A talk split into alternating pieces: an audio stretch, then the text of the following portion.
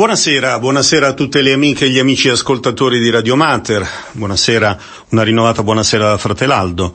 Siamo arrivati al quarto martedì del mese di marzo, abbiamo avuto la gioia di poter condividere una bella trasmissione il mese scorso che era incentrata proprio sulla, sul malato, partendo dall'immagine bellissima dell'Immacolata Lourdes, e eh, declinando poi attraverso gli interventi dei nostri eh, confratelli e amici anche nel, eh, nel come la carità si fa, si fa, realmente, si fa realmente carne, riesce a medesimarsi, a essere prossima di tante persone, tanti fratelli, tante sorelle che sono nella difficoltà e nel dolore.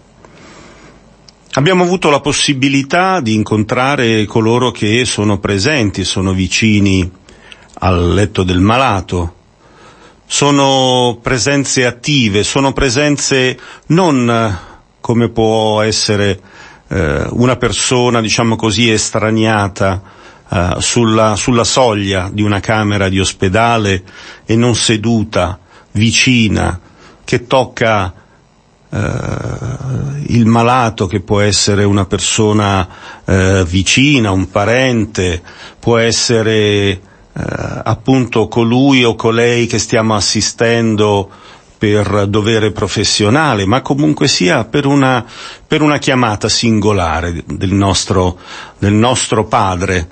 E come fratelli proprio ciascuno, ciascuno di noi eh, cerca di mh, mm, farsi prossimo, un po' come quel samaritano del Vangelo di Luca. Un samaritano che era in viaggio, passandogli accanto lo vide, ne ebbe compassione, gli si fece vicino, gli fasciò le ferite, versandovi olio e vino, poi lo caricò sulla sua cavalcatura, lo portò in un albergo e si prese cura di lui. Ecco, vogliamo continuare idealmente questo, questo, questo viaggio, questo racconto di come la famiglia religiosa del beato Luigi Monti si prende cura e quindi in qualche maniera vuole eh, farsi carico, ecco, attraverso la propria consacrazione religiosa e attraverso la propria professionalità e il senso del sacrificio, eh, vuole proprio eh, fare un passo in avanti. Abbiamo in questi anni che, eh, appunto nei quali ci teniamo compagnia nel raccontare le pagine di questa famiglia religiosa dei figli dell'Immacolata Concezione fondati dal beato Luigi Monti, abbiamo eh, preso in considerazione tante volte la figura del venerabile eh, fratello Emanuele Stablum. Il 16 marzo scorso, dal 1950, eh, appunto sono scattati, diciamo così, set, il 72esimo, sono scattati 72 anni dalla sua nascita al cielo e questo religioso ha compiuto perfettamente il proprio servizio apostolico, prendendosi cura delle anime e dei corpi. Egli come medico e religioso insieme ha lasciato al nostro tempo una preziosa testimonianza di carità operosa. Ecco, nella serata di oggi ci prenderemo proprio eh, cura di questo, di raccontare la eh, figura di fratello Emanuele e eh, con un occhio alla, all'attualità di questi tempi, che sono tempi difficoltosi, abbiamo ricordato domenica scorsa insieme a Francesco e a Giuseppe anche il, l'accorato appello di eh, Papa Francesco sulla, sull'attualità, su la grave crisi che ha portato a questa guerra in Ucraina. Ecco, attraverso Uh, il, uh, l'inserimento attraverso la possibilità di ascoltare i nostri confratelli, vogliamo anche raccontarvi come il fenomeno eh, sanguinoso della, della, guerra del 15-18 era, eh, faceva parte della vita della nostra famiglia religiosa e prima ancora della grande del grande senso di responsabilità di un padre di tanti figli, il beato Luigi Monti, che eh, ha voluto essere vicino ai suoi confratelli che erano soggetti appunto alla chiamata alle armi, anche se in ruoli, diciamo così, eh, legati all'assistenza ai feriti, eccetera, eccetera, ma anche, ma anche a quell'attenzione che un padre ha nei confronti dei suoi figli spirituali e delle loro madri. Perciò attraverso il primo intervento del nostro fratello Gianluca, che è eh, superiore della casa madre di Saronno, la nostra casa madre, dove è accolta la salma, i resti mortali del nostro beato Luigi Monti, vogliamo dare a lui la parola e per poter ascoltare come il beato Luigi Monti in tempi di guerra appunto eh, portava avanti un po' eh, il, la sua missione non solo di fondatore ma di padre. E di una grande attenzione, un'amorevole eh, così dedizione che aveva nello scrivere eh, al, alle mamme dei nostri confratelli in, eh, al fronte proprio per cercare di dare loro conforto e ascoltiamo proprio questa sua testimonianza e do la parola a fratel Gianluca. Buonasera carissimi ascoltatori di Radio Mater, vi parlo da Saronno, sono fratello Gianluca, eccoci per il nostro appuntamento mensile, questo mese di marzo, mese dedicato a San Giuseppe, è il mese in cui ricordiamo il patrono, quindi della nostra congregazione, proprio come lo ha voluto il beato Luigi Maria Monti. E proprio l'anno scorso, eh, se ricordate, abbiamo meditato l'enciclica di Papa Francesco Patris Corde, paragonando proprio gli atteggiamenti di San Giuseppe verso Gesù con quelli del nostro beato fondatore. E proprio grazie a queste somiglianze possiamo pensare che Padre Monti abbia scelto di dedicare la nostra congregazione, oltre che all'Immacolata Madre, affidarla anche alla protezione del beato Luigi Monti. Ecco carissimi, e proprio la paternità di Padre Monti la vediamo eh, nelle lettere che indirizzava soprattutto ad alcuni fratelli chiamati a servizio militare. Proprio queste lettere leggeremo in questo periodo in cui purtroppo eh, siamo preoccupati, siamo presi da apprensione anche per questa guerra che sta avvenendo tra la Russia e l'Ucraina. E quindi vogliamo pensare anche a tanti giovani, come abbiamo visto dai telegiornali, che sono dovuti partire, hanno dovuto lasciare le loro famiglie. Abbiamo visto queste immagini strazianti dei saluti ai figli di questi giovani soldati che partivano per il fronte. E quindi vogliamo, leggendo queste lettere che Padre Monti indirizzava proprio ai fratelli militari, pensare anche a questi ragazzi, pensare ai traumi, pensare alla difficoltà, pensare alla profonda apprensione che hanno e la loro preoccupazione di rischiare la vita, ma anche e soprattutto di lasciare le proprie famiglie e i propri figli. Quindi vogliamo entrare con le parole di Padre Monti nel cuore di queste persone che in questo momento stanno vivendo questa situazione difficile per loro e per le loro famiglie, facendo nostra l'attenzione che il nostro Beato aveva per questi giovani, soprattutto per la loro incolumità fisica e spirituale. La stessa apprensione che era rivolta anche alle loro famiglie. Infatti Padre Monti non si accontentava soltanto di scrivere ai, ai fratelli che si trovavano nel servizio militare, ma scriveva anche a volte alle loro famiglie, proprio per rassicurarle, proprio per invitarle a confidare maggiormente nel Signore, nella preghiera nella Vergine Immacolata. Questa sera leggeremo una lettera indirizzata a fratello Stanislao Guglielmetti, militare appunto, che era nato a Cantù nel 1863 e Padre Monti scrisse molto a questo ragazzo, aveva molta fiducia in lui e molto affetto, infatti a lui affidò l'apertura della casa di Cantù. Era un buon religioso. Ci racconta la memoria dei fratelli che questo religioso fu molto umile, laborioso e animato da ammirabile spirito di sacrificio e di osservanza regolare fino all'estremo della sua vita.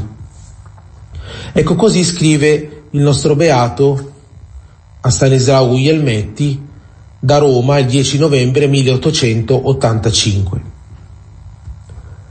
Stanislao mio amatissimo, ebbi ieri vostre notizie e mi dispiace in sentire che il treno non proseguiva il viaggio come dissero quelli della stazione di Roma e al contrario si doveva pernottare. Avete fatto bene a prendere il diretto e così fu breve il viaggio. Sento con dispiacere che non siete tanto tranquillo per essere lontano dalla nostra famiglia religiosa. Caro Stanislao, alziamo gli occhi al cielo e diciamo, Signore, sia fatta sempre la vostra santissima volontà. Il Dio vuole di voi e di me questa prova, perciò rassegniamoci e a suo tempo ci consolerà. Quindi animo e coraggio in Dio. Io ho fede che l'Immacolata nostra Madre vi abbia a liberare e farete presto ritorno con noi. Ma se il Signore richiedesse da voi un completo sacrificio, spero che non vorrete ritirarvi, che anzi dovete con intrepida rassegnazione dire ecco, oh Signore, fate di me quello che volete. Tanto la vita che la morte mi sarà dolce quando sia per piacere a voi. Confidenza in Dio e nell'Immacolata nostra Madre e speriamo ogni bene. Da spero da voi qualche buona notizia e intanto noi preghiamo ogni giorno a ciò abbiate la grazia di vostra liberazione.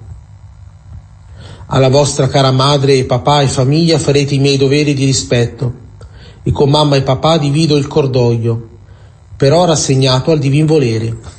Vi lascio con Gesù e Maria e benedicendovi mi segno il vostro affezionatissimo in Cristo, Padre Luigi Maria Monti. Ecco, è molto bella questo affetto che dimostra Padre Monti, chiamando questo suo figlio figlio amatissimo, mostrando il suo dispiacere per la sua non tranquillità, soprattutto per la lontananza dalla famiglia religiosa. Ma Padre Monti invita alla confiducia in Dio, dice alziamo gli occhi al cielo e diciamo Signore sia fatta sempre la santissima vostra volontà. Un invito che Padre Monti rivolgeva spesso, rivolge ancora a ciascuno di noi, anche in questo periodo di, per, di pre, preoccupazione per la guerra, per la pandemia. Anche a noi dice così Padre Monti, il Dio vuole di voi e di me questa prova, perciò rassegniamoci, a suo tempo ci consolerà. Quindi animo e coraggio in Dio. Molto bella questa visione ottimistica di Padre Monti, nonostante le difficoltà lui guardava sempre avanti. Confidenza in Dio, nell'Immacolata nostra Madre e speriamo ogni bene. E poi è molto bello anche questo riferimento alla famiglia. Padre Monti si unisce alla preoccupazione dei parenti di fratello Stanislao.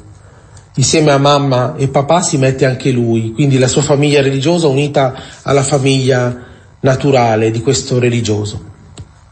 E adesso facciamo un attimo di pausa e poi vedremo, leggeremo la lettera che Padre Monti invierà direttamente alla mamma Maria, alla mamma di Stanislao Guglielmetti, per rassicurarla. Eccoci nuovamente insieme, carissimi, in questa serata che passiamo in compagnia del nostro beato Luigi Monti, leggendo insieme a lui le lettere che mandava ai fratelli militari, proprio perché vogliamo unire eh, la memoria del nostro beato alla memoria di quello che sta succedendo in questi giorni, in cui nella guerra tra la Russia e l'Ucraina anche tanti giovani sono chiamati al fronte. Quindi vogliamo fare nostra questa preoccupazione per questi ragazzi, ma anche la fiducia, l'ottimismo di Padre Monti quando incoraggiava questi suoi figli che erano al servizio militare. E abbiamo visto anche come Padre Monti si univa alla loro famiglia, alla preoccupazione della loro famiglia. Quindi ecco che scrive il 25 novembre 1885 alla mamma Maria, Maria Guglielmetti, madre di fratel Stanislao. Così scrive il Beato. Stimatissima Maria, la notizia datami dal vostro figlio Stanislao mi straziò il cuore, ma considerando la disposizione di Dio in ogni cosa, chinai il capo e dissi, o oh Gesù, o oh Maria, lascio a voi la cura del mio buon Stanislao. Noi facciamo una novena a Maria Santissima e a San Giuseppe per Stanislao, perciò speriamo qualche grazia. Le preghiere a Dio non sono mai senza frutto. Vi prego di dire a frate Stanislao che faccia domanda di essere ammesso al servizio negli ospedali, essendo esso già infermiere. Anzi, è bene che io sappia dove si trova e che reggimento è destinato, perché nel caso di bisogno potrei anch'io tentare e fare qualche istanza per farlo mettere a servizio negli ospedali. Io ho fede che l'Immacolata nostra Madre vorrà consolarci. Preghiamo però con fiducia e perseveranza. Raccomando, se andate a trovare Stanislao, di dirgli che si faccia coraggio e soffrire in pace ogni cosa per amore di Dio con allegrezza. Il Dio lo vuole santo, perciò necessita passare per le tribolazioni. Così pure mi scriva presto e dirgli che tutti i fratelli lo salutano e pregano continuamente per esso. Prego di raccomandarmi a Dio e vi saluto unitamente al padre di Stanislao, segnandomi il vostro in Cristo, umile servo Luigi Maria Monti, ospitaliere. Molto bella anche questa firma, Luigi Maria Monti, ospitaliere. Padre Monti identifica se stesso come colui che cura gli ammalati negli ospedali. Ed è per questo che insieme a questa lettera vediamo il desiderio di Padre Monti che Stanislao venga destinato alla cura degli ammalati anche nel servizio militare, proprio perché la sua vocazione di religioso ospitaliere potesse continuare anche durante il servizio militare, quindi non sprecando questo servizio militare in cose più pericolose, ma anzi mettendosi al servizio degli ammalati anche lì. Ecco carissimi, Padre Monti chiede anche a noi in questo periodo di trovare il modo di metterci a fianco di coloro che hanno bisogno. E particolarmente lo stiamo vedendo con quanta solidarietà stanno raccogliendo da tante parti i generi alimentari, i vestiti, le medicine da inviare anche a coloro che sono in guerra. Quindi ecco, Padre Monti ci invita a guardare che anche in un periodo così complicato ci sono sempre dei semi di bene che ci invitano a sperare, ci invitano a guardare oltre, a guardare con positività e fiducia nel Signore anche nonostante le apparenze siano catastrofiche. E soprattutto Padre Monti ci invita alla preghiera, lo ripete ancora, le preghiere a Dio non sono mai senza frutto.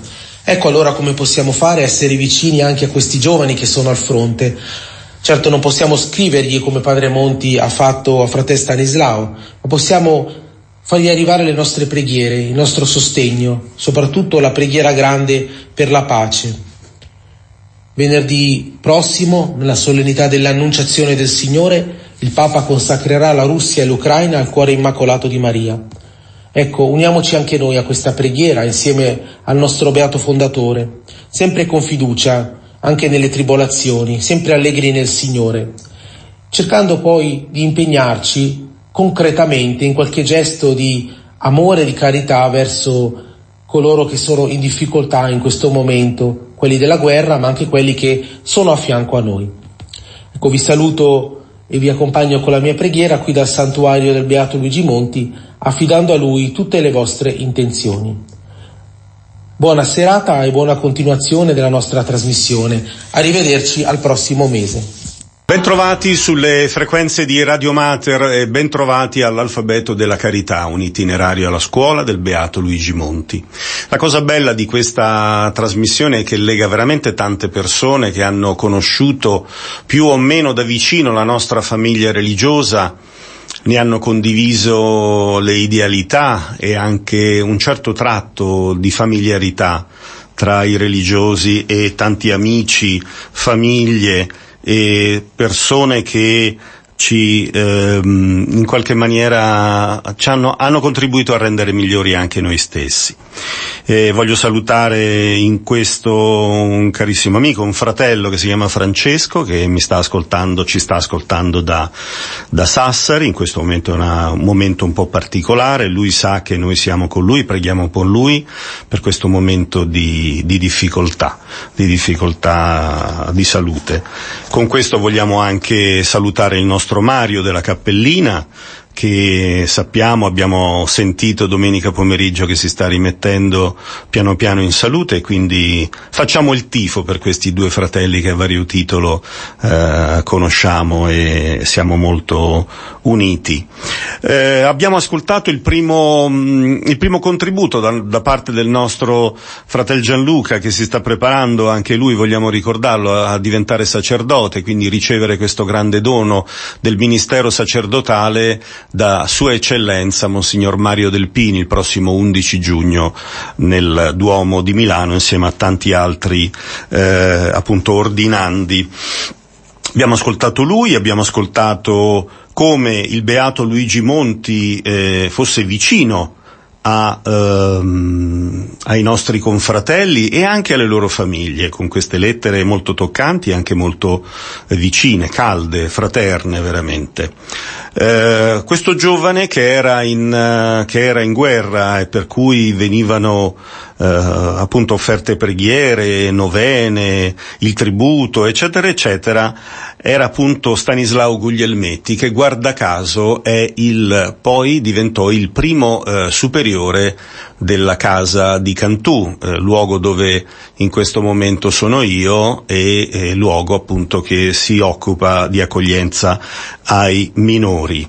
E, ed è bello eh, ritrovare un po' la storia che ci, ci, rende, ci rende vicini e ci rende fratelli. Adesso facciamo un altro passaggio, il passaggio attraverso le parole di fratel Ruggero, che ci parla di un altro modo eh, di essere di essere vicini, di essere consacrati eh, pur eh, ess- essendo soggetti, diciamo così, alla chiamata alle armi. Anche qui un altro confratello, Aristide Premoli, mh, mm, che dovette appunto partire e che ci racconta con un con un eh, particolarissimo modo, cioè attraverso un diario, un diario di guerra come si faceva una volta, quindi non esistono blog, non esistono messaggi, non esistono eh, siti internet, foto e cose di questo genere che in questo momento ci stanno facendo vedere in maniera molto cruda, molto reale e molto vicina la, la guerra che, che stia, alla quale stiamo assistendo eh, da questa parte appunto che sta flagellando l'Ucraina e che all'epoca appunto veniva eh, legata alla penna di un, uh, di un, soldato che anche questo appunto legato a un servizio a, agli ammalati, ai soldati feriti eccetera eccetera e che ha vergato proprio con la sua penna le, le pagine della sua vita nella, nella, difficoltà della guerra. E quindi diamo la parola a Frater Ruggero che da Bovisio Masciago, luogo che ha visto nascere il nostro fondatore, il Beato Luigi Monti, che ci parla appunto di questo, di questo fratello dal nome Aristide Premoli. A te Ruggero. Buonasera ai nostri radioascoltatori di Radio Mater eh, sono stato invitato da fratello Aldo di eh, introdurvi in, uh, in, una storia che posso raccontare perché ho tra le mani un documento prezioso. Eh, purtroppo siamo in giorni estremamente difficili, veniamo da da mesi, anni ormai di pandemia, una crisi economica mondiale che ha generato tantissime sofferenze, troppe disuguaglianze, rivelando che il nostro sistema economico non funziona adeguatamente. Poi ci sono i cambiamenti climatici e, tanto per finire, siamo in una fase di guerra. Ecco, proprio per questo il fratellaldo mi ha chiesto di raccontarvi la storia di un nostro religioso che eh, ha vissuto la prima guerra mondiale, la famosa guerra iniziata nel 1914, l'Italia entrò nel 1915 in guerra e che terminò nel 1918. Ebbene, eh, vorrei parlarvi di un religioso di Saronno, nato e morto a Saronno, nato e morto addirittura nello stesso giorno e stesso mese, ovviamente in un anno diverso. Si tratta di fratello Aristide Premoli, che aveva come nome di battesimo Luigi. Era nato appunto a Saronno il 27 settembre 1886 e morì sempre nella città natale il 27 settembre 1948. Ecco, questo ragazzo era rimasto orfano e sul finire del 1800 fu accolto nella casa di Padre Monti a, a Saronno e, e cre- questo ragazzo crebbe nella comunità religiosa come tanti altri orfani che lì venivano accolti. Se non che eh, Luigi decise di farsi religioso e divenne appunto fratelle Aristide. Beh, una nota particolare va eh, messa in risalto. Fratello Aristide è stato il primo religioso ad essere diplomato maestro perché era un ragazzo, un giovane intelligente, piuttosto timido, un po' anche un po' chiuso, forse anche la sua storia personale non aveva favorito così un carattere molto espansivo, ma aveva altre doti come quelle appunto di essere intelligente, di saper scrivere, leggere, tant'è che divenne maestro e si mise ad insegnare nelle varie istituzioni dei religiosi di Padre Monti.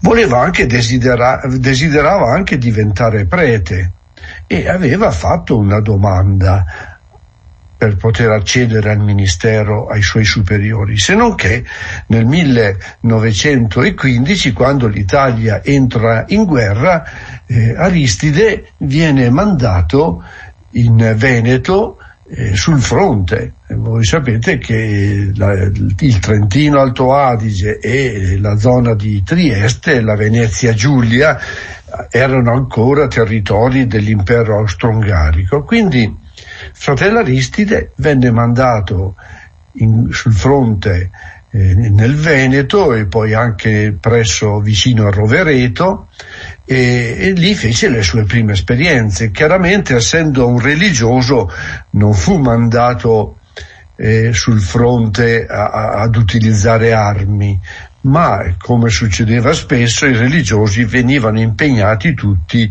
nei reparti di sanità dell'esercito per la cura dei eh, soldati malati, feriti, eccetera. Quindi dall'agosto del 15 fino al novembre del 1916 Aristide è sul fronte eh, del Veneto. Poi però, e eh, questo è interessante, eh, nel 1915 a novembre viene mandato in Albania, perché lì eh, proprio all'imboccatura del porto di Valona c'è un'isola che l'Italia prima della guerra aveva voluto conquistare proprio perché aveva una sua valenza strategica nell'Adriatico e proprio all'imboccatura di un porto importante come era quello di Valona. E quindi fu mandato in Albania, sempre impegnato nella sanità, tant'è che vide moltissimi prigionieri, perché lì c'erano i, i serbi sulle montagne balcaniche che facevano guerra con l'Italia contro l'Austria e a, a Valona giungevano migliaia e migliaia di eh, prigionieri, prigionieri che eh, venivano poi imbarcati e condotti in Italia.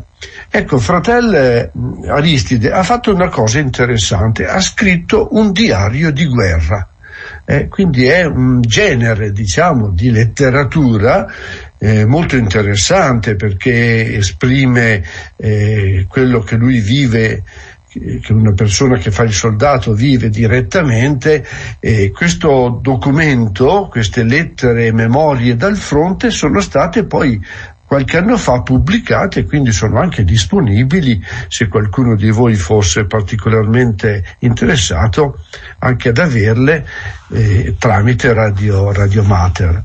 Ebbene, questo diario eh, riporta con molta fedeltà e con molta anche competenza tutti i passi che l'esercito compiva e che il nostro fratello Aristide poteva seguire con descrizioni molto, molto precise anche dei, del, di, sul piano naturalistico, paesaggistico, ovviamente anche sui drammi della guerra.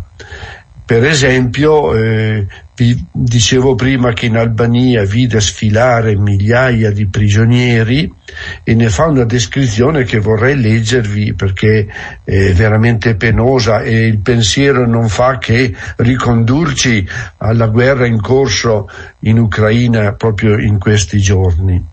Ebbene, dice che eh, nella sera del 15, eh, del 19, 15 novembre del 1915 eh, vide queste centinaia di prigionieri centinaia di prigionieri di 30.000, eh, quindi immaginate anche, che procedevano in lunghissima fila, scrive fratello Aristide, l'uno dietro l'altro, scortati da bersaglieri armati di fucili con baionetta. Contro ordine ci avvicinammo mentre sfilavano. Non una parola offensiva fu dai nostri soldati loro rivolta, anzi la pietà si vedeva in tutti i nostri dipinta sul volto. Non sembrerebbe credibile in quale stato furono visti giungere da noi, stracciati, pieni di fango, barbati, macilenti fino alla pietà più profonda, stanchi e affranti, così che non somigliavano più a una razza civile per aspetto e condizione. Sfilarono dinanzi agli occhi nostri scrive fratello Aristide, come spettri spasimanti e si riunirono lungo la spiaggia sotto la pioggia crescente e il vento infernale. Ci avevano commossi fino alle lacrime. Quasi nessuno portava calzature. Ecco, quindi potete eh, immaginare eh, queste scene estremamente eh, gravide di sofferenza. E se non che poi il eh, fratello Aristide dal luglio del 1916 fino al gennaio del 1919, quindi qualche mese dopo la conclusione della guerra mondiale, è a Torino in un ospedale militare e presta servizio in quel contesto lì. Ecco, purtroppo sono anni in cui si ammala di un forte esaurimento, mentre intorno, eh, proprio alla fine della prima guerra mondiale, eh, la spagnola, l'epidemia di spagnola, eh, fa concorrenza alla guerra nel decimare tantissima gente. Un pensiero di pace in conclusione mi viene da farlo leggendo un brano brevissimo, un brano, una testimonianza di un eh, soldato eh, trentino, Isidoro Simonetti, eh, che scrive dopo aver visto in Siberia treni stracolmi di profughi, intere famiglie che scappano, vede delle povere donne cariche di figli, in quelle creature provate dalla fame e segnate dalla miseria, cosa fa Isidoro? Scorge la propria famiglia. E anche lui in un suo diario eh, scrive una, un'affermazione molto interessante, molto importante e, si rivolge, vedendo questa scena che eh, ho appena descritta, si rivolge a coloro che ancora gridano viva la patria, viva la patria, no? E, e lui eh, cosa fa? Si commuove e, e, e proclama queste parole, fermatevi di gridare e considerate un poco le condizioni di questa povera gente provocata dal nome di patria. La parola pra, patria, io dico che significa distruzione di povera gente. Io lascio memoria della mia conoscenza a quanto so e che ho visto, che la patria per la povera gente è il mondo intero, dove si sta bene è patria, la casa sua, i genitori, la moglie, i figli, quelli sono la patria. Il resto è null'altro che odio, collera e invidia. A questo mondo, termina questo soldato Isidoro, a questo mondo l'unica cosa è quella di amarsi e volersi bene e aiutarsi scambievolmente e compatirsi l'un l'altro.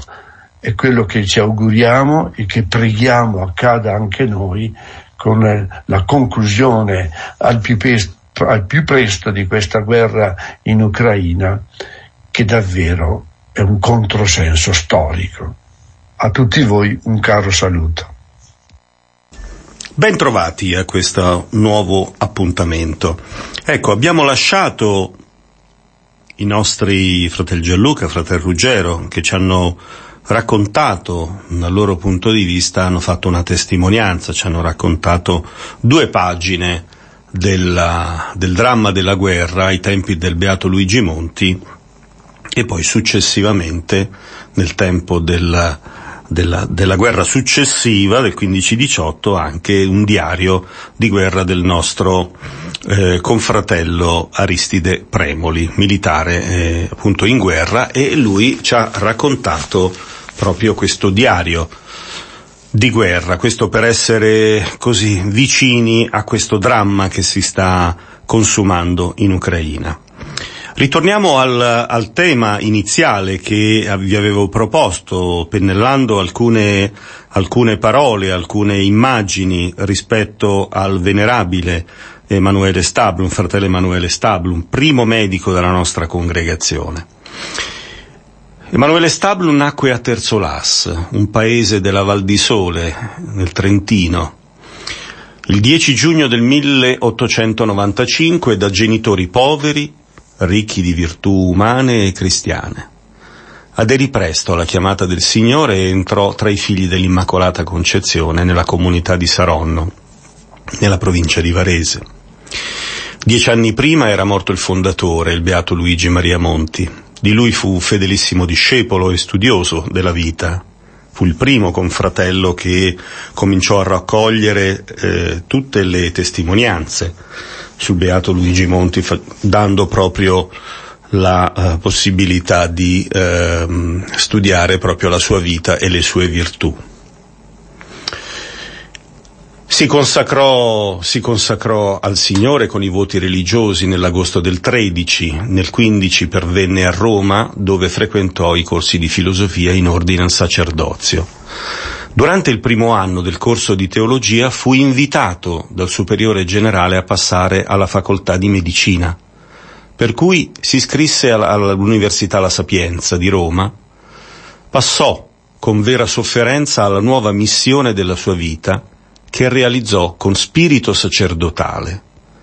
Laureatosi nel 1930 a Napoli, si inserì l'anno dopo primo medico della congregazione, come dicevo prima, nell'attività sanitaria dell'Istituto Dermopatico dell'Immacolata di Roma. Chi ci ascolta da Roma conoscerà l'IDI, nella zona di Boccea. E Emanuele fu il direttore, un direttore saggio e preparato per 15 anni. Realizzò in se stesso una felice simbiosi. Fu religioso fedele alla sua consacrazione a Dio Fu medico attento a tutta la persona del paziente, che curava con scienza e con amore. Fu attivamente partecipe alla vita della sua congregazione, di cui fu vicario generale. La sua carità rifulse eroicamente nel, nell'anno 1943-44, quando aprì le porte dell'Istituto Dermopatico dell'Immacolata ai perseguitati dai nazisti salvò la vita a circa un centinaio di rifugiati. Tra questi vi erano 52 ebrei salvati dalla Shoah. Per questo atto eroico, compiuto a rischio della sua esistenza, lo Stato di Israele gli ha donato l'onorificenza di giusto tra le nazioni alla memoria. La piena conformità alla volontà di Dio fu il fondamento della sua pace nella sofferenza, da lui ritenuta un sommo valore. E vogliamo andare un po' agli ultimi, gli ultimi fatti, gli ultimi fatti della sua esistenza terrena e, e naturalmente anche di questi ultimi atti, anche del percorso che lo vede servo di Dio e ora venerabile. Nel 48 iniziarono a comparire in lui i sintomi di una grave malattia oncologica. Per due volte ricevette il conforto della benedizione del Sommo Pontefice, il venerabile servo di Dio Pio XII, tramite San Giovanni Battista Montini, che poi diventò Paolo VI. Allora era sostituto per gli affari generali della segreteria di Stato. Emanuele fu circondato dall'affetto dei religiosi, dalla sua mamma Palmina e dai suoi familiari. Il servo di Dio rese l'anima al Signore il 16 marzo del 1950. Il 13 aprile 2021 i padri cardinali e vescovi, nel corso della loro sessione ordinaria, hanno riconosciuto che il servo di Dio ha esercitato eroicamente le virtù teologali, cardinali e annesse. E il sommo pontefice Francesco ha oggi dichiarato sono provate le virtù teologali, fede, speranza e carità verso Dio e verso il prossimo, nonché le cardinali prudenza, giustizia, fortezza e temperanza ed annesse, in grado eroico del servo di Dio Emanuele Stablum, religioso professo della congregazione dei figli dell'Immacolata Concezione. Questo decreto è stato dato a Roma il 24 aprile nell'anno del Signore 2021. Ecco, questi sono gli ultimi atti della storia del nostro confratello Emanuele Stablum, per il quale appunto c'è in atto il processo di beatificazione, quindi è venerabile e attraverso, eh, attraverso naturalmente la sua intercessione si può eh, chiedere una grazia. E per coloro che vorranno eh, avranno ricevuto grazie, poi daremo anche l'indirizzo e quindi anche la possibilità di poter richiedere immagini eh, e poter proprio eh, ritenere nel fratello Emanuele proprio il, il riferimento verso Dio e quindi colui che può chiedere grazie attraverso, per intercessione del venerabile Emanuele Stablum. Quindi daremo tutti i riferimenti al termine della trasmissione. Avete ascoltato che fratello Emanuele Stablum è stato il primo medico della congregazione, dopo aver aderito all'obbedienza dei superiori che eh, lui aveva il desiderio grande di poter diventare sacerdote, ma dopo il primo anno di teologia i superiori gli hanno chiesto di studiare medicina. Ora vedete, l'obbedienza è una cosa grande, una cosa importante, nella misura in cui costa, ha valore, nella misura in cui ci smuove, ci spettina, ci fa cambiare posto, ci fa cambiare strada, ha valore, ha valore non presso gli altri ma presso Dio e lui è diventato medico, non un medico qualunque perché ha dovuto in qualche maniera, no, lui si è impegnato, è diventato direttore della sua, del, dell'ospedale appunto che poi ha diretto e al quale ha fatto fare veramente dei grandi passi. Il nostro fratello Emanuele è stato anche colui che, con sprezzo del pericolo, durante l'occupazione naturalmente negli anni 43 44 e con i nazisti in, in città, nella città di Roma, è riuscito proprio 52 ebrei e anche altri che per varie ragioni erano perseguitati dal regime nazista, eh, ha fatto in modo, ha nascosto tutte queste persone nel nostro ospedale. Chi eh, come dire, eh, con l'abito religioso per poterli nascondere, chi dandogli un camice piuttosto che delle, dei vestiti per farli sembrare addetti all'ospedale, chi anche fasciati di tutto punto come dei veri malati.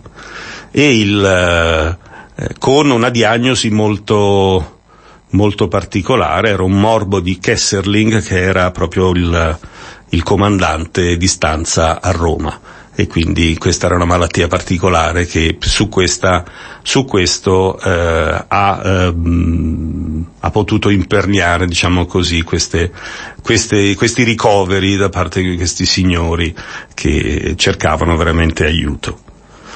Fratello Emanuele è anche ricordato dalla nostra famiglia religiosa. Noi abbiamo due comunità che si ispirano a lui, la comunità Emanuele Stablum di Cantù, tanto per ritornare a Stanislao Guglielmetti, eccetera, e a Polistena, quindi Cantù nella provincia di Como e Polistena nella provincia di Reggio Calabria, una comunità specialistica per minori e giovani per il recupero e la riabilitazione psicosociale educativa di ragazzi con disturbi del comportamento. Quindi eh, due punti molto importanti di accoglienza educativa e anche eh, qualcosina di più proprio per ricordare fratello Emanuele.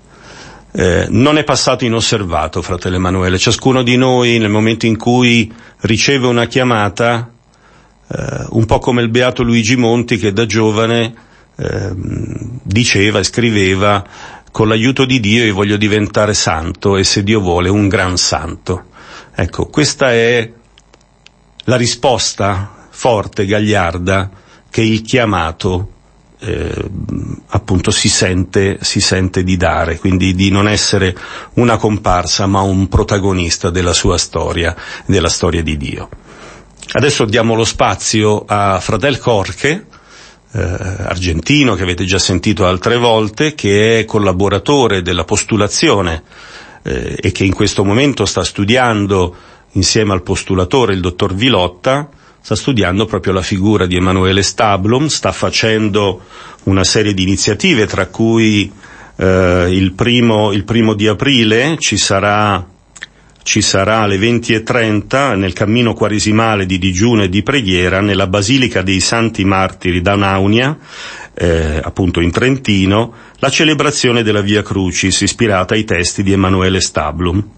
E quindi questo eh, è una delle iniziative il primo aprile a San Zeno, primo aprile venerdì alle ore 20.30 e quindi ci sarà questa iniziativa ci sarà anche la possibilità di poter pregare con i testi legati, legati proprio alla figura e alle parole scritte dal, da fratello Emanuele, eh, attraverso una via crucis, appunto quella di cui si è parlato del primo di eh, aprile, però è anche un libretto che è stato preparato da, da padre Aleandro, eh, per poter pregare insieme a fratello Emanuele la Via Crucis.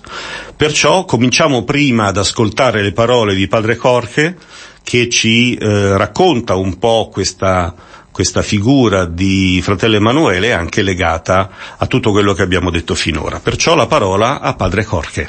Incido Radio Mater. Per me è un piacere condividere con voi questo momento dedicato alla figura del venerabile Emanuele Stablu. Qualche giorno fa qui a Roma e in tutte le nostre comunità religiose abbiamo ricordato il suo Dies Natalis, il giorno in cui il nostro carissimo dottore partì per il cielo.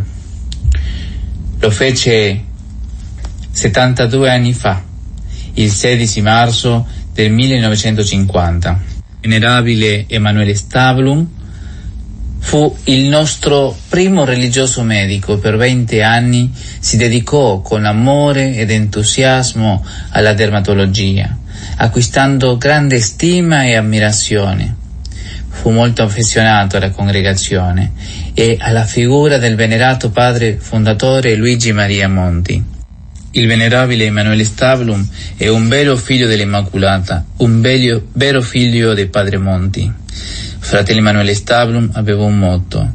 Lui voleva essere e chiedeva sempre il dono al Sacro Cuore di Gesù e alla Madre Immacolata il dono di essere fratello di tutti. Questa grazia gliela chiede sempre, in ogni sua preghiera.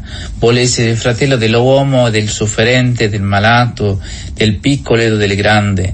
Fratello Emanuele Stablum porta nel suo cuore a tutti. non fa differenza.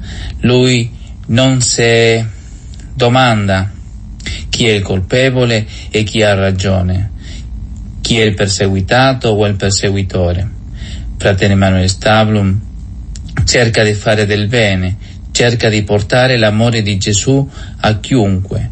Fratello Emanuele Stablum ha cercato sempre di portare la pace e penso che proprio in questo tempo abbiamo bisogno di fratello Emanuele Stablum, abbiamo bisogno di altre persone come lui che ci aiutino a portare la pace dove veramente c'è tanta sofferenza, tanto dolore, tanta sofferenza. In questi giorni eh, abbiamo ricordato, come vi dicevo, in tutte le nostre comunità questo Dies Natalis del nostro venerabile Emanuele Stablum. In diverse comunità si sono celebrati l'Eucaristia in rendimento di grazie per la figura e questo dono immenso che il Signore ci ha fatto a noi come famiglia religiosa, ma allo stesso tempo eh, come famiglia di sangue, eh, c'è stato proprio qui a Roma un piccolo pellegrinaggio. La famiglia, proprio la famiglia Stablum, venne da, dal Trentino, da Tersolas, a visitare la tomba del venerabile Emanuele Stablum, mentre questa famiglia visitava la tomba del suo parente, per loro già conosciuto come un santo, e facevano sempre ricordo del zio Emanuele, come lo chiamava la, la signora Emanuela, e, e chiedeva sempre al suo zio Emanuele il dono della pace, il dono di tante grazie. Questa famiglia portava nel suo cuore le preghiere di tante altre e penso che anche noi, tutti noi potremo fare, imitare questa famiglia, andare da fratello Emanuele Stablum e chiedere la grazia di cui abbiamo tanto bisogno. E abbiamo proprio la possibilità di fare questo come comunità, come comunità montiana allo stesso tempo, e di poter incontrarci. Questo è con questo chiudo e vi faccio un invito, vi faccio un invito a partecipare di un momento importante, visto che siamo nella Quaresima e proprio durante la Quaresima la Chiesa è invitata a riflettere e a chiedere il dono della conversione, il dono del cambiamento di vita, il dono del ripristinare lo stato di grazia e noi vogliamo farlo insieme a voi, ma con la compagnia di fratello Emanuele Stablum. Qualche settimana fa è stato pubblicato e sarà anche distribuito eh, proprio in questa occasione un Via Crucis ispirato ai testi di fratello Emanuele Stablum. Sarà una bellissima occasione per incontrarci tutti come comunità ecclesiale e poter non solo guardare il Signore attraverso il cuore e gli occhi del venerabile fratello Emanuele Stablum, ma lo potremo fare anche come comunità ecclesiale. Questo incontro sarà il giorno 1 aprile alle 20.30 20 presso la Basilica dei Santi Martiri di Anauna a San Zeno. Ecco, vorrei fare questo invito a tutti voi cari amici ascoltatori di Radio Mater. E in questa maniera vi saluto, sperando che il Signore, Re della pace, possa concedere tutte le grazie di cui avete bisogno attraverso la fortissima intercessione del venerabile Emanuele Stablo. Grazie, grazie tante veramente Padre Jorge del tuo lavoro anche nel poter andare in giro e poter raccontare veramente le grandi cose che hanno fatto questi uomini di Dio. E con questa stessa intenzione noi vogliamo ascoltare adesso Padre Aleandro, al quale si deve la redazione appunto della Via Crucis attraverso gli scritti del, del venerabile Emanuele Stablo. E quindi diamo la parola a lui e chiederemo a lui anche al termine di dare la sua benedizione. A te Aleandro. Buonasera, ascoltatrici e ascoltatori di Radio Mater. Vi parlo dal santuario del Beato Monti a Saronno, dove vi è un grande crocifisso risorto, ai piedi del quale c'è una grande ferita incisa nel legno della croce, con una corda che cerca di ricucirla, quasi a descrivere lo sforzo umano di risanarla. In realtà resta aperta. Solo Gesù, crocifisso risorto, può ricucire, guarire la ferita umana, salvando chi la porta nel corpo e nell'anima. E in questa ferita possiamo racchiudere il limite umano del curare, ma anche la potenzialità di chi crede e si fa servo nel prendersi cura di un infermo, di un piccolo, di un bisognoso. La pandemia e la guerra sono due ferite mortali dell'umanità, ferite che mi richiamano la figura del venerabile Emanuele Stablum, un religioso medico della famiglia del Beato Monti, che ha dedicato la sua vita ad assistere e curare, fino a ritrovarsi la ferita di un tumore nel suo corpo. Da medico diventa paziente e muore consapevole di affidarsi a Dio e all'Immacolata Madre. La sua è una vocazione limpida e profetica. Dice, desidero realizzare il disegno di Dio su di me e di fare del bene sull'esempio di Gesù, mio Dio. Mio impegno sarà corrispondere. Mater mea, fiducia mea. E mi impressiona il suo proposito di medico Ostia devo essere, come Gesù si sacrificò per noi, così devo sacrificarmi generosamente per coloro che alle mie cure sono affidati. Che tu viva in me ed io in te, Gesù. Così facciamo una sola cosa. Seguendo i suoi scritti vi propongo una breve via crucis attingendo alla sua spiritualità di giovane religioso che studia medicina e immagina la sua missione tra i malati, a partire dalla sua primitiva vocazione al sacerdozio e poi alla chiamata ad essere medico, dalla teologia alla medicina e viceversa, vocazione che lui con fede descrive così. Il mio stato d'animo è quello del mendicante che non ha nulla, ma che sa di poter ottenere tutto. Il Signore mi aveva condotto fino alla soglia dell'altare, poi mi additò un'altra via. L'ho seguita, benché non comprendessi chiaramente dove conduceva, ma che importava? Purché si compisse il volere di Dio, di altro non mi dovevo preoccupare e non mi sono preoccupato d'altro, perché non ho abbracciato questa vita per soddisfazioni personali o per interesse, ma per lenire le pene dell'umanità bisognosa e sofferente. Questa lucidità e consapevolezza ci fanno comprendere come coniugare il divino e l'umano nell'unica vocazione di amare e servire fino all'ultimo respiro. E fratello Emanuele riesce nella missione di unire sacro e scienza dando ad ambedue uno spazio di testimonianza ed eroismo. Un carisma che si porta dentro fin da giovane quando, appena arrivato a Saronno, studia la vita del Beato Monti e apprende come servire tutto l'uomo. E a Cantù imposta il suo apostolato caritativo nel curare e assistere il malato e l'orfano, che egli sintetizza in questo modo. Il religioso un discepolo del Beato Monti è il fratello dell'uomo, è il fratello del piccolo e del grande, è il fratello buono che non ha faramiglia propria, perché lui supplisce al vuoto che la morte o l'abbandono lascia nelle famiglie. È il papà degli orfani che diventano suoi figliuoli. Provvede ai bisogni dei sofferenti, li cura e li assiste con amore paterno, perché essi pure hanno bisogno di una mano pietosa e di un cuore amorevole. E ogni via crucis, lo sappiamo, ricalca sempre la prova suprema di Gesù che dal Getsemane arriva al Calvario dove muore in croce. un percorso che segna la vita di tutti i cristiani.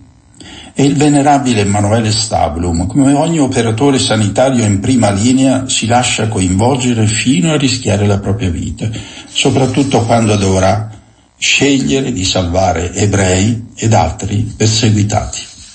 Così prega, sicuro di non smarrirsi. Dio mio, io ti ringrazio dal fondo della mia sconfinata miseria. Ti ringrazio per non avermi abbandonato come io avrei più volte meritato. Ti ringrazio per aver avuto cura di me.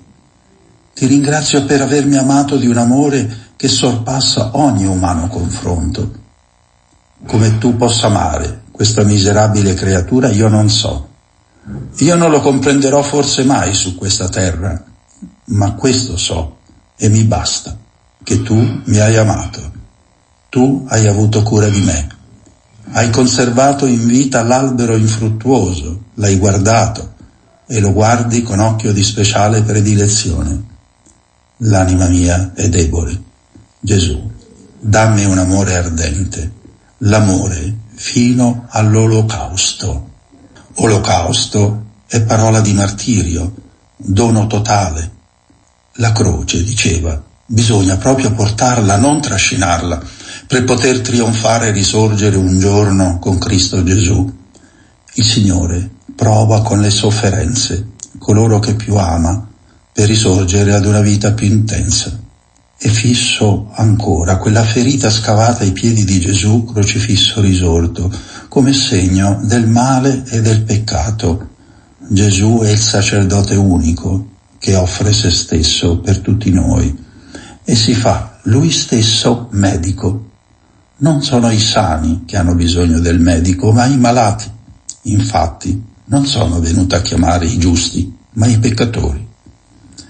E ci sono due momenti nella vita del venerabile Emanuele Stablum che ci danno la profondità della sua fede e della sua umanità.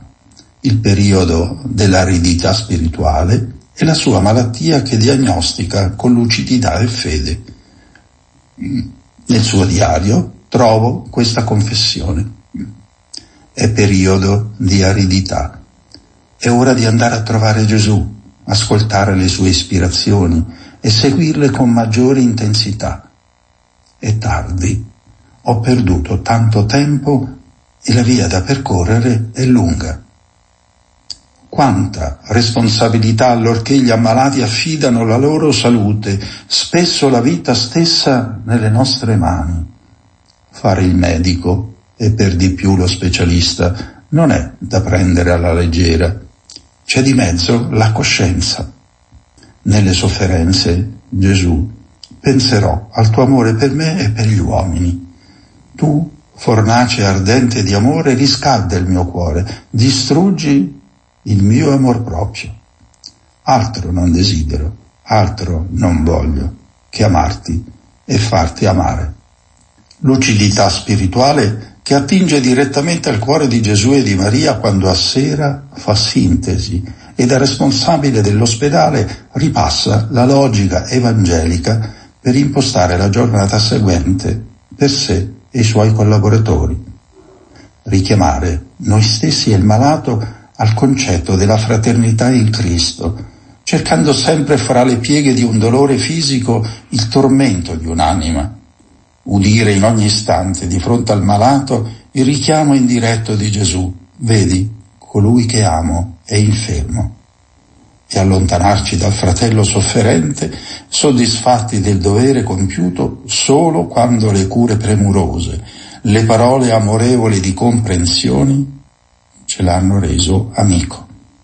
Un lavorio di bene quotidiano che lo accompagna fino alla prova ultima. Un tumore lo consuma in poco tempo, all'età di 55 anni, e la sua fede e la sua scienza compongono nei giorni della sua crocifissione un cantico di gratitudine. Ringrazio Dio che mi ha condotto a questa infermità le sofferenze sono tutte misericordie di Dio verso di me. In questa mia nuova condizione, condizione conosco quali sono i valori della vita e quali no.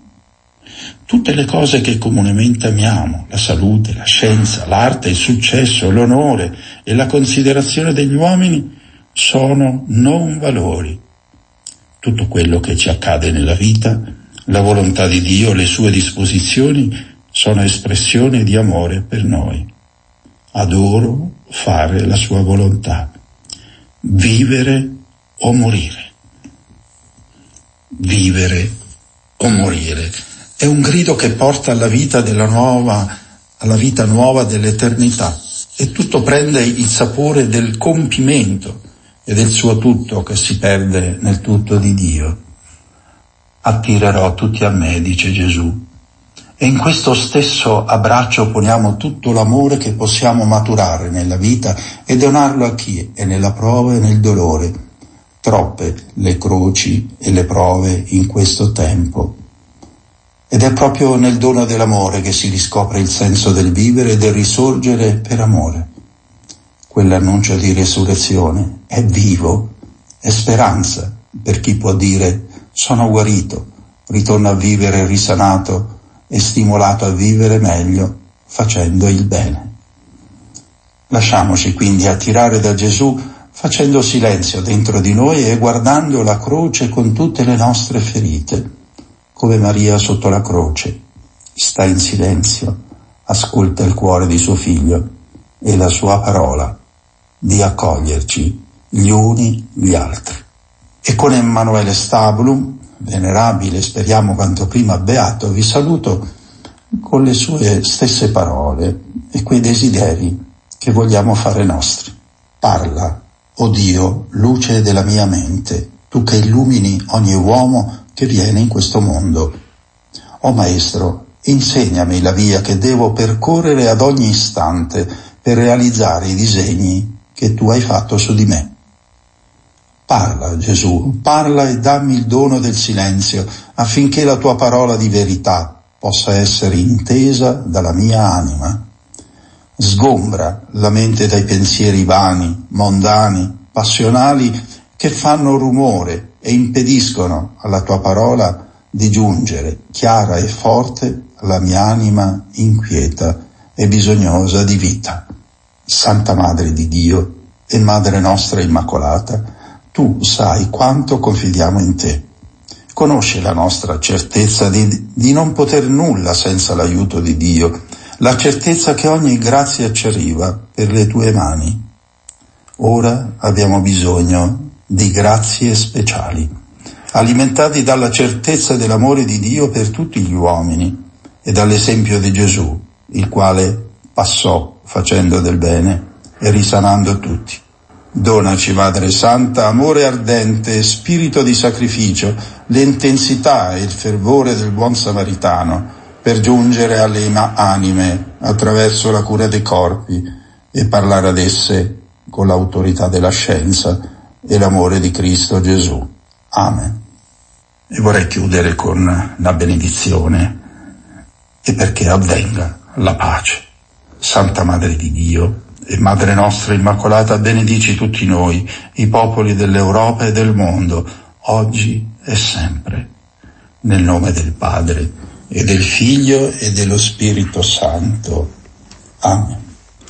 Grazie, grazie Padre Leandro anche della tua benedizione a ciascuno di noi qui presenti in studio, ma soprattutto a tutti gli amici, gli ascoltatori, i fratelli le sorelle della grande famiglia di Radio Mater che hanno avuto l'amabilità e la pazienza di ascoltarci in tutta questa serata, dove abbiamo eh, offerto due due filoni di, così, di, di pensiero ecco, alla nostra riflessione quello della guerra e di come una famiglia religiosa, il beato Luigi Monti nel caso specifico, eh, così si metteva, si metteva accanto a, ai confratelli che dovevano prestare il loro servizio durante la guerra e poi anche grazie al, um, al diario di guerra di un nostro confratello di qualche anno più tardi, Aristide Premoli, militare appunto nell'altra eh, guerra del 15-18.